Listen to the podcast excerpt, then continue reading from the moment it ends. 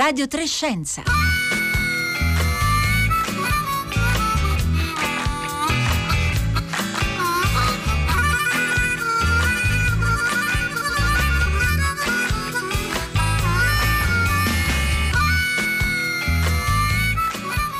Una manciata di secondi prima delle 11.31, un buongiorno a tutte le ascoltatrici, gli ascoltatori ben ritrovati a Radio Trescenza da Elisabetta Tola, oggi lunedì 25 gennaio, un saluto anche a tutti coloro che ci seguono in podcast o in streaming, eh, utilizzano la eh, app raiplayradio.it eh, oggi appunto lunedì 25 gennaio stiamo entrando nel vivo della discussione del, eh, di cosa è contenuto nel piano di eh, ripresa e resilienza approvato il 12 gennaio scorso dal Consiglio dei Ministri. L'Europa uscirà ancora più forte dalla pandemia di coronavirus investendo in un'economia circolare efficiente, promuovendo innovazione nelle tecnologie pulite, creando posti di lavoro verdi. Queste le parole di Ursula von der Leyen Biden, la Presidente della Commissione europea, quando ha lanciato il suo eh, Green Deal, il suo Green New Deal Europe e eh, questa, questo eh, sguardo verso il ruolo importante delle tecnologie innovative sta alla base anche del piano molto ambizioso che eh, la Commissione europea si è data di ridurre entro il 2030 il 55% delle emissioni rispetto ai livelli del 1990, alzando per così dire l'asticella rispetto al precedente obiettivo che era del 40%. Andiamo invece al 55% entro il 2030 con l'obiettivo di arrivare alla neutralità climatica entro il 2050. Obiettivi che l'Europa vuole tenere anche per confermare un ruolo importante a livello eh, globale, mondiale, presentarsi quindi eh, così come leader del, eh, del, nel contesto eh, globale eh, nella lotta contro la crisi climatica alla conferenza delle parti, alla COP26 che ci sarà, si terrà a Glasgow eh, a novembre, ricordiamolo anche con una forte presenza, cioè una partnership italiana che copresiede questa conferenza. E allora tutti questi obiettivi di appunto raggiungere questo abbattimento delle emissioni e di arrivare addirittura alla neutralità climatica entro il 2050 sono presenti anche nel piano di eh, ripresa e resilienza italiano. Uno dei cardini di questo piano è la cosiddetta transizione eh, ecologica o eh, altrimenti chiamata anche transizione energetica. Cosa vuol dire questo termine e che cosa in concreto significhi operare, fare una transizione energetica è quello di cui ci occuperemo oggi qui a Radio 3 scienza e voglio chiedere a voi, ascoltatrici e ascoltatori, se eh, già siete nei vostri comportamenti quotidiani, nelle vostre scelte, eh, abituati a ragionare in termini di transizione energetica. Cosa state facendo? Avete deciso di investire, per esempio, nell'acquisto di eh, pannelli solari oppure di eh, energia eh, cosiddetta pulita, oppure ancora di più. È eh, questo l'ambito nel quale vi state spostando, per esempio, per lavorare? Ci sono molti eh, nuovi lavori che si profilano all'orizzonte, appunto, all'interno di questo eh, grande eh, settore di innovazione e capire che cosa concretamente voglia dire per le persone, le aziende, i professionisti italiani lavorare nel contesto della transizione energetica ci interessa eh, molto oggi. Qui raccontateci anche le vostre esperienze al 335 5 3634 296 via sms oppure via whatsapp oppure ci potete scrivere sui nostri profili social Twitter e Facebook dove siamo presenti come Radio Trescenza con il 3 in cifra.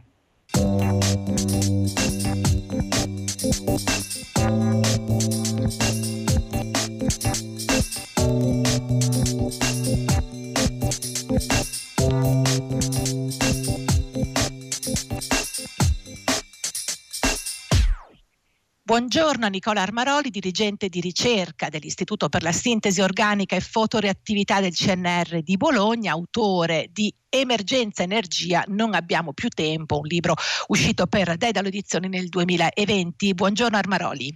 Buongiorno a lei e a tutti i radioascoltatori.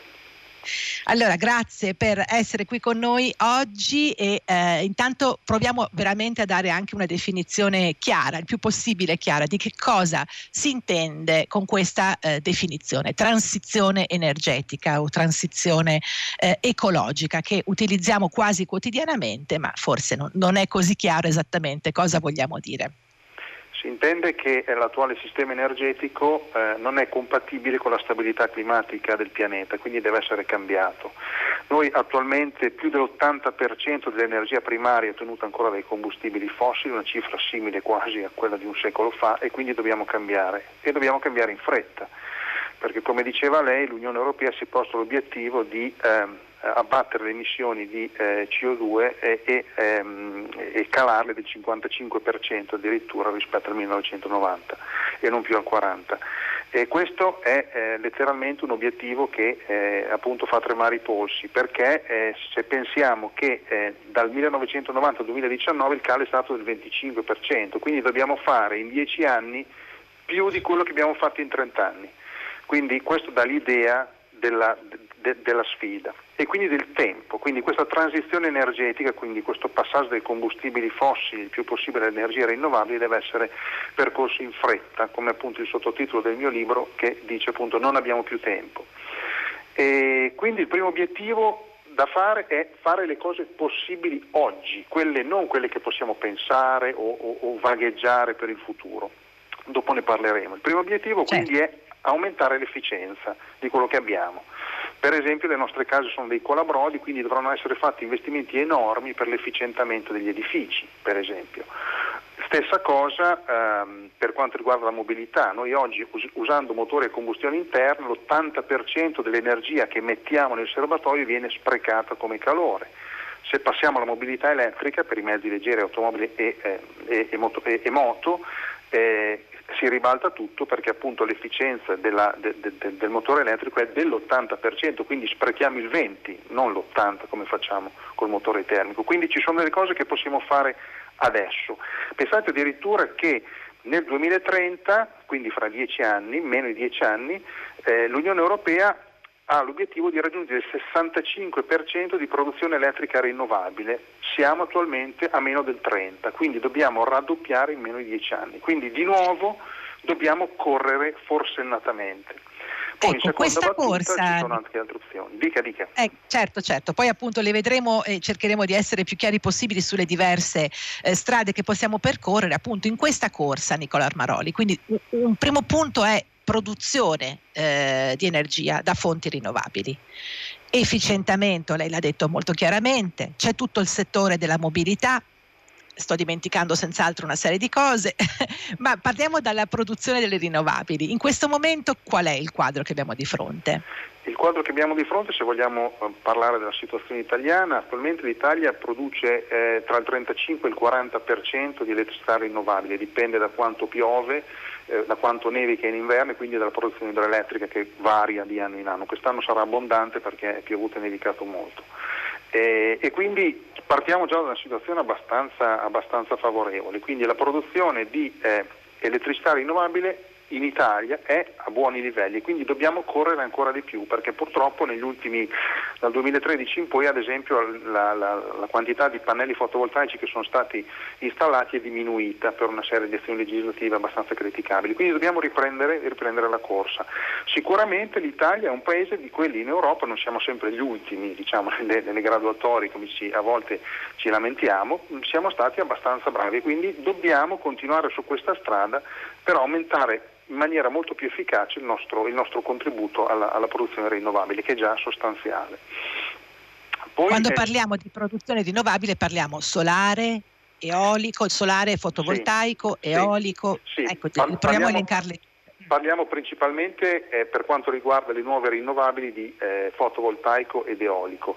Tenete presente che attualmente nel mondo il circa il 70% di nuova capacità elettrica che viene installata è fotovoltaico ed eolico, quindi queste sono le tecnologie che stanno letteralmente prendendo il sopravvento. Quindi ha certamente un senso che l'Unione Europea vada in quella direzione dicendo cavalchiamo l'onda. Poi naturalmente abbiamo anche l'idroelettrico che in Italia è importante, che ha una quota di circa il 20%. Quindi diciamo che il focus è sicuramente verso, in particolare in Italia, il fotovoltaico, anche perché è una tecnologia poco invasiva, nel senso che può essere utilizzata sui tetti, sui tetti delle case, dei capannoni industriali, quindi non c'è neanche bisogno di eh, consumare suolo in larga parte e quindi eh, è una tecnologia già pronta all'uso e ripeto dal punto di vista della, del, dell'impatto economico è notevole perché attualmente sostanzialmente ormai è diventata la tecnologia meno costosa, cosa che vi assicuro dieci anni fa nessuno avrebbe mai sospettato. Quindi è lì che dobbiamo andare, soprattutto in un paese del sole come l'Italia. Quindi se, mh, per, come fonte principale direi sicuramente per noi la scelta primaria è il fotovoltaico. C'è poi un capitolo che non è eh, specificato all'interno diciamo, di questo asse che è quello appunto de- dedicato alla transizione ecologica, è, mh, compreso, o meglio è dentro quest'asse ma non dentro al capitolo dell'energia, è compreso in quello dell'agricoltura che è tutto quello della eh, produzione da biomasse. Io saluto anche il nostro secondo ospite Vito B- Pignatelli, responsabile del laboratorio biomasse e biotecnologie per l'energia e l'industria dell'Enea. Buongiorno Pignatelli. Buongiorno a lei e a tutti gli ascoltatori. Allora, prima di entrare anche nel vivo di eh, qual è al momento la situazione italiana per quanto riguarda la produzione dei cosiddetti biofuels o biocarburanti, eh, vorrei già leggervi alcuni dei messaggi, stanno già arrivando molti messaggi al 335 5634 296. Abbiamo chiesto ai nostri ascoltatori di raccontarci cosa stanno facendo loro, sia sul piano diciamo, delle abitudini e delle, e, delle, scelte personali, sia proprio quali sono le opportunità che si sono eventualmente aperte no? come nuove prospettive di lavoro proprio in questa transizione. Allora Luca ci dice io acquisto energia elettrica da una cooperativa cooperativa che è nostra, che vende, in parte produce solo energia da sole e vento e cerco di ridurre i consumi, riparare, riusare, non prendo l'aereo e cerco di usare mezzi collettivi. E Luca eh, dice una cosa che in questo momento diciamo un po' forzata per tutti noi, quella di non viaggiare, ma certo le scelte di viaggio contribuiscono. Poi c'è Andrea da Pescara che ci dice il mio contributo è un progetto imprenditoriale per una start-up che si occupa della rigenerazione degli scarti di alcune filiere del food, quindi delle filiere agroalimentari, per farne componenti di biomateriali.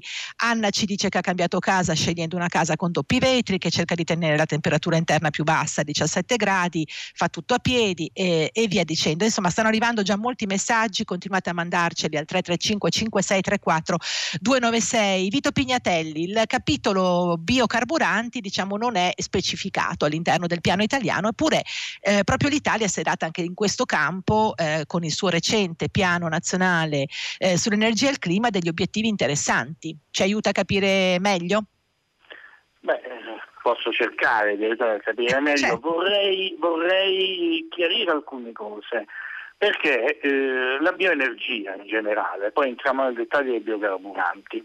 Qualche tempo fa l'IEA, eh, l'Associazione Internazionale dell'Energia, coniò per la bioenergia un termine, eh, il gigante trascurato delle rinnovabili. E perché il gigante trascurato? Perché eh, in realtà il problema del consumo di energia è più complesso di quello eh, che potrebbe sembrare. In primo luogo, eh, noi siamo spesso abituati ad associare il concetto di energia con quello di elettricità e quello già è un errore, perché il grosso dei consumi energetici eh, in Italia, ma tutto il mondo sviluppato, non sono i consumi elettrici, Tanto è vero che anche appunto le, le strategie del Green Deal europeo, ma anche tutto quello che è stato ripreso a livello nazionale, punta su una maggiore elettrificazione. Perché in realtà l'elettricità copre solo una parte dei consumi. Consideri che un terzo dei consumi energetici nel nostro paese sono consumi imputabili al settore dei trasporti, dove l'elettricità fa molto poco. Allora, dicevo, la bioenergia da questo punto di vista rispetto alle altre rinnovabili, anche se contribuisce in modo non trascurabile alla produzione di elettricità, ha però la sua destinazione privilegiata nella produzione di calore. Consideri che l'uso della biomassa per la produzione di calore in Italia è di gran lunga la seconda fonte dopo il metano che praticamente diffonde tutte le case. E Pignatelli, la interrompo solo per, per, chiarire. Quando parliamo di biomassa, eh, sono certa che per molti è chiarissimo e forse non per tutti, però di ah, che biomasse stiamo parlando? Che, che cos'è Guardi, esattamente? Noi parliamo, di una, noi parliamo di una grandissima varietà di prodotti che vanno dai residui legnosi, la, e questo è un altro punto importante nel piano nazionale, eh, legato alla cura e alla manutenzione del patrimonio forestale, i, i residui legnosi, i residui agricoli e agroindustriali, consideri che in Italia, secondo una recente stima che abbiamo fatto con l'Associazione Nazionale delle Biomasse, ogni anno si producono qualcosa come 27 milioni di tonnellate di residui agricoli e agroindustriali che sono utilizzati solo in parte e che sono un'enorme fonte di energia. E poi c'è ovviamente la frazione organica dei rifiuti urbani che è una tematica a parte ma è anche questa considerata eh, una fonte di biomassa. Quindi noi abbiamo una grandissima varietà di materie prime che sono praticamente sempre, tranne nel caso dei biocarburanti che ancora oggi vengono prodotti da colture dedicate, ma quello è un capitolo a parte, il grosso della bioenergia si basa su biomasse residuali e quindi praticamente è un, eh, uno dei pilastri dell'economia circolare perché trasforma un residuo, un rifiuto in qualcosa di valore come la produzione di energia e poi come sottoprodotti di molte tecnologie bioenergetiche restituisce materia organica o minerali al suolo da cui provengono eh, le produzioni agricole. Di che percentuali stiamo parlando per l'Italia oggi di produzione? Di, di, di bioenergia. Consideri sì. eh, che eh, praticamente la produzione globale, eh, il contributo della bioenergia nel settore elettrico, termico e trasporti da solo è pari a quello di tutte le altre fonti rinnovabili messe insieme. Questo perché appunto, come dicevo, la bioenergia ed è uh, dell'ordine fra l'8 e il 9% dei consumi energetici totali del nostro paese, che non è poco. Non è poco. Se, ecco. soprattutto, no, soprattutto se, eh, se, si considera eh, l'importanza crescente di eh, determinati settori. Mm, se posso fare un esempio, un solo esempio che però ecco, è molto esempio dopo torniamo, esatto, dopo torniamo anche a, all'altro capitolo del, che, che, è al centro di questo piano. Prego, prego. Ma mi, allaccio, faccio... ma mi allaccio con il mio esempio biocarburante. Non ho dimenticato la sua domanda iniziale. Se posso fare un esempio, in Italia noi abbiamo ormai una produzione molto diffusa di biogas, circa 2.000 impianti, di cui la stragrande maggioranza, 1.700, sono impianti che sono eh, alimentati da materie prime di origine sempre residuali, quasi tutte residuali, di origine agricola e di eh, allevamenti zootecnici, i, i reflui degli allevamenti zootecnici.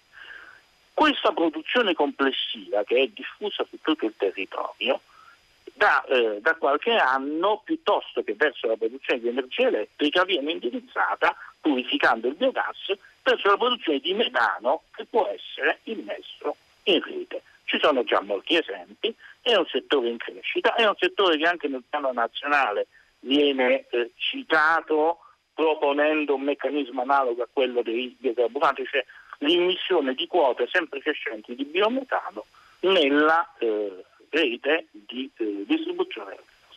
Beh, questa ecco. quantità di biometano, sì. questa quantità di biometano eh, è stimata, almeno il potenziale, è stimato anche un, in un modo prudenziale, direi, intorno agli 8-10 miliardi eh, di metri cubi l'anno. Lei dice cosa sono 8-10 miliardi? No, infatti le chiedo, eh, vediamo la conclusione di questo esempio Pinatelli, ecco, perché dobbiamo dire, toccare sono, ecco, sì. sono una, eh, un quantitativo che è notevolmente maggiore rispetto alla produzione di metano dai pozzi nazionali dai quali viene estratto il metano fossile.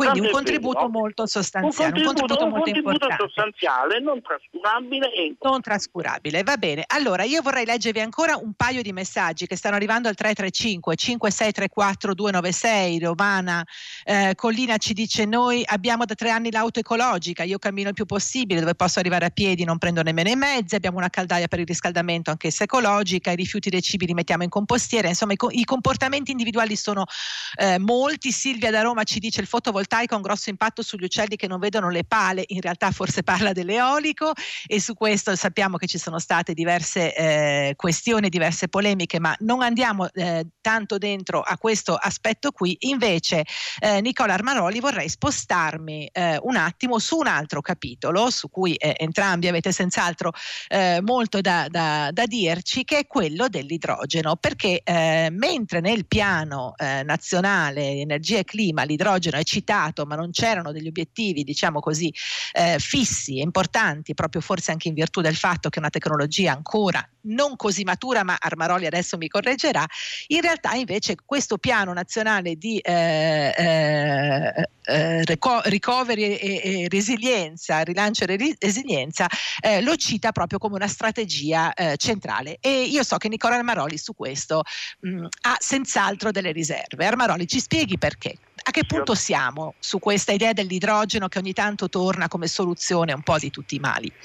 Io eh, devo dire che ho delle riserve perché mh, mm, vedo molte persone, anche molti bravi giornalisti, disorientati di fronte a tutto questo gran parlare dell'idrogeno, eh, perché non si riesce a distinguere quello che è un progetto di ricerca, quindi che arriverà sul mercato fra 10, 20 o 30 anni e quello che è la realtà. Allora, come dicevo prima, noi abbiamo fretta, la transizione dobbiamo cominciarla e correre in questi 10 anni. Bene, voglio chiarire subito che non c'è alcuna possibilità che nei prossimi 10 anni l'idrogeno possa avere un impatto importante nella transizione energetica, perché siamo troppo indietro. Perché? Perché l'idrogeno che ci serve è l'idrogeno molecolare. L'idrogeno molecolare in natura non esiste, bisogna fabbricarlo e per fabbricarlo occorre energia.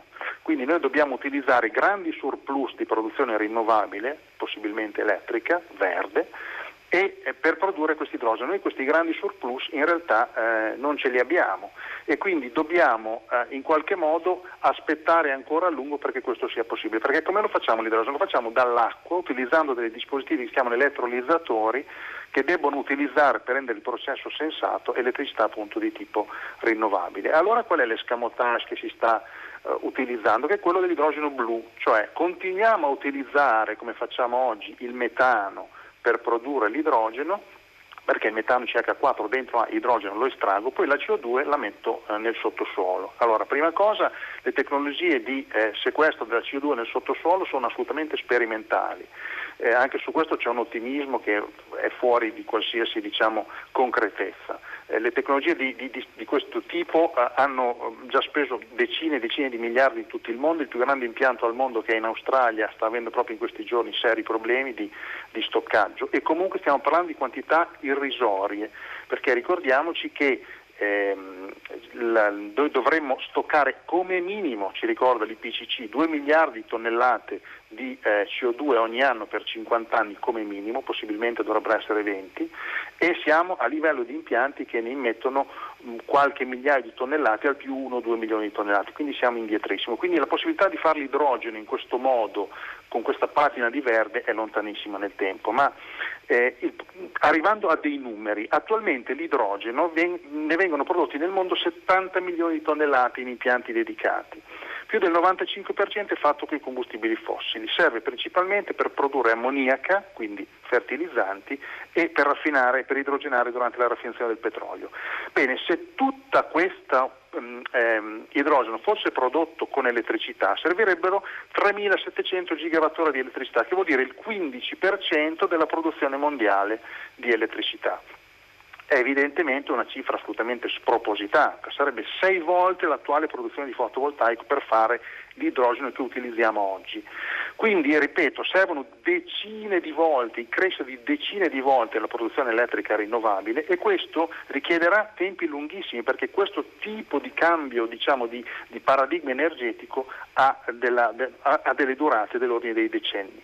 Quindi tornando ai nostri 70 milioni di tonnellate di, di idrogeno che facciamo oggi nel mondo, se li utilizzassimo per assurdo, serve, ci servono per fare altro, per far andare auto idrogeno, noi faremo andare 500 milioni di auto idrogeno in un anno, cioè circa metà delle auto che utilizziamo oggi. Ma avrebbe senso fare tutto questo? In realtà no, perché se noi prendiamo 100 unità di elettricità rinnovabile prodotta ad esempio da pannelli fotovoltaici o da eolico e la mettiamo in un'auto elettrica, il 77% di quell'energia va alle ruote. Se invece utilizzo un'auto idrogeno, siccome devo fare vari passaggi di trasformazione, prima devo trasformare con l'elettricità l'acqua in idrogeno, dopodiché e, e, e, perdo il 20% de, del 100% iniziale. Dopodiché l'idrogeno lo devo riconvertire di nuovo in elettricità perché le auto elettriche in realtà sono auto, idro, sono auto le auto a idrogeno sono auto elettriche, ne perdo un altro 50%. Insomma, ma non, è, non, non è ancora una perché tecnologia efficiente. L'idrogeno lo devo comprimere perché per avere un volume che stia dentro un'automobile devo comprimere a 700 atmosfere, perdo un altro 20%. Quindi cioè, questo idrogeno è molto eh, mitizzato, ma ricordiamoci che eh, può essere può avere un senso soprattutto se abbiamo grandi surplus rinnovabili che attualmente non abbiamo, quelli non che abbiamo. abbiamo ci servono già. Vito Pignatelli, con lei vorrei commentare una notizia. La Boeing in questi giorni annuncia che entro il 2030 sarà in grado di far volare degli aerei con eh, biocarburante al 100%. Allora abbiamo veramente eh, due minuti, Vito Pignatelli, ma il futuro dell'uso dei biocarburanti può essere per esempio quello dei trasporti pesanti, aerei, camion, quello, eccetera. Sì, è quello che eh, chi è nel settore sta sostenendo da tempo. Cioè anche lì il discorso dei biocarburanti, quando nacque i biocarburanti vennero, venivano considerati come alternativi, cioè nella prospettiva di sostituire quote sempre maggiori di carburanti fossili. Questo, considerando i quantitativi in gioco, è praticamente impossibile. Il vero l'utilizzazione migliore dei biocarburanti è quella di utilizzarli per quei segmenti del trasporto che richiedono un'alta densità di energia e sono oggettivamente più difficili da elettrificare. E oggi ci sono le tecnologie industriali mature per convertire per esempio oli vegetali o altri eh, prodotti di origine biologica, da fonte biologica, in miscele di idrocarburi del tutto analoghe alla benzina, al gasolio, al cherosene che vengono utilizzati per, i, eh, per esempio, soprattutto nel caso del biocherosene, per i trasporti aerei. Oltretutto ci sono molte interessanti sperimentazioni, per esempio nell'uso del biometano, cioè metano di origine biologica liquido, per il trasporto navale o per il trasporto, eh, tant'è vero che molte le principali case produttrici di eh, autocarri, di TIR per trasporti pesanti su lunga distanza hanno dei modelli, hanno messo in produzione dei modelli alimentati a metano liquido che potranno essere tranquillamente utilizzati con il biometano liquido. Quindi ripeto, nicchie di mercato nelle quali è richiesta un'alta densità energetica difficilmente elettrificabili sono sicuramente per i biocarburanti del futuro le eh, destinazioni eh, privilegiate, le destinazioni verso cui bisognerà attendere, mentre con tutte le difficoltà, i problemi e i tempi che questo richiederà, per quel che riguarda la motorizzazione civile, sicuramente il futuro è eh, quello dell'auto elettrica. Allora, il futuro è quello dell'auto elettrica, ci dice eh, Vito Pignatelli. Sappiamo che Nicola Armoroli, vivendo la sua pagina Facebook, ha fatto anche un'esperienza eh, di, personale. Eh, Armaroli, lo voglio solo citare eh, in chiusura, eh, di eh, sperimentazione appunto di un'auto elettrica e di utilizzo della propria auto in questa modalità. Ci avete inondato di messaggi oggi qui a Radio Trescenza al 335 56 34 296 e sono riuscita a leggerne solo alcuni alcuni, ma la maggior parte li vedrete pubblicati sul sito di eh, Radio Trescenza. Voglio solo citare quello di Amerigo che ci dice è stato fatto il cashback, perché no l'energy back, cioè se mostri di aver ridotto consumi energetici verrai premiato, è un'idea con la quale chiudiamo questa puntata di eh, Radio Trescenza. Ringrazio Nicola Armaroli, dirigente di ricerca dell'Istituto per la Sintesi Organica e Fotoreattività del CNR di Bologna e Vito Pignatelli, responsabile del laboratorio biomasse e biotecnologie per l'energia e l'industria dell'Enea. Siamo giunti alla fine di questa puntata di Radio Trescenza. Assieme a me vi saluta tutta la squadra, Rossella Panarese, Marco Motta, Paolo Conte, Roberta Fulci. Regia oggi c'è Marco Pompi, alla console Paola Brai. Adesso il microfono passa al concerto del mattino da Elisabetta Tola. Una buona giornata a tutti.